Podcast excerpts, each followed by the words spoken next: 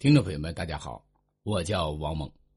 本集讲的是道家与庄子。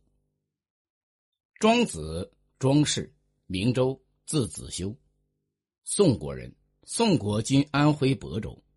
对于庄子在我国文学史和思想史上的重要贡献，封建帝王尤为重视。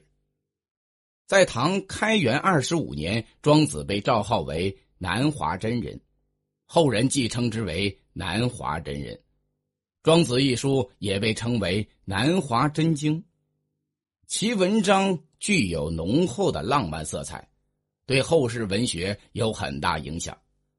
庄子是战国时期宋国蒙人，蒙今安徽亳州蒙城人，也有说是河南省商丘市东北民权县，曾做过七元吏，生活贫穷困顿。却鄙弃荣华富贵、权势名利，力图在乱世保持独立的人格，追求逍遥无事的精神自由。他是著名的思想家、哲学家、文学家，是道家学派的代表人物，老子哲学思想的继承者和发展者，先秦庄子学派的创始人。他的学说涵盖着当时社会生活的方方面面。但根本精神还是波依老子的哲学，后世将他与老子并称为老庄，他们的哲学为老庄哲学。他的思想包含着朴素辩证法因素，主要思想是天道无为，认为一切事物都在变化。他认为道是先天生地的，从道未始有风。庄子主要认为自然的比人为的要好，提倡无用，认为大无用就是有用。就像一棵难看的树被认为无用，有一个木匠要找一棵树做房梁，但这棵树太弯了，没法做房梁。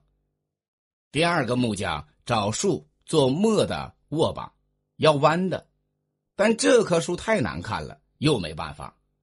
第三个木匠要做车轱辘，但这棵树长得不行，从某方面讲是无用的，但从庄子的角度看，无用就是有用，大无用就是大有作为，所以庄子提倡无用精神，属主观唯心主义体系。道也是其哲学的基础和最高范畴，既关于世界起源和本质的观念，又是指人的认识境界。主张无为，放弃一切妄为，又认为一切事物都是相对的，因此他否定一切事物的本质区别，极力否定现实，幻想一种天地与我并生、万物与我为一的主观精神境界，安时处顺、逍遥自得，导向了相对主义和宿命论，在政治上主张无为而治。反对一切社会制度，摒弃一切文化知识。庄子的文章想象力很强，文笔变化多端，具有浓厚的浪漫主义色彩，并采用寓言故事形式，富有幽默讽刺的意味，对后世文学语言有很大影响。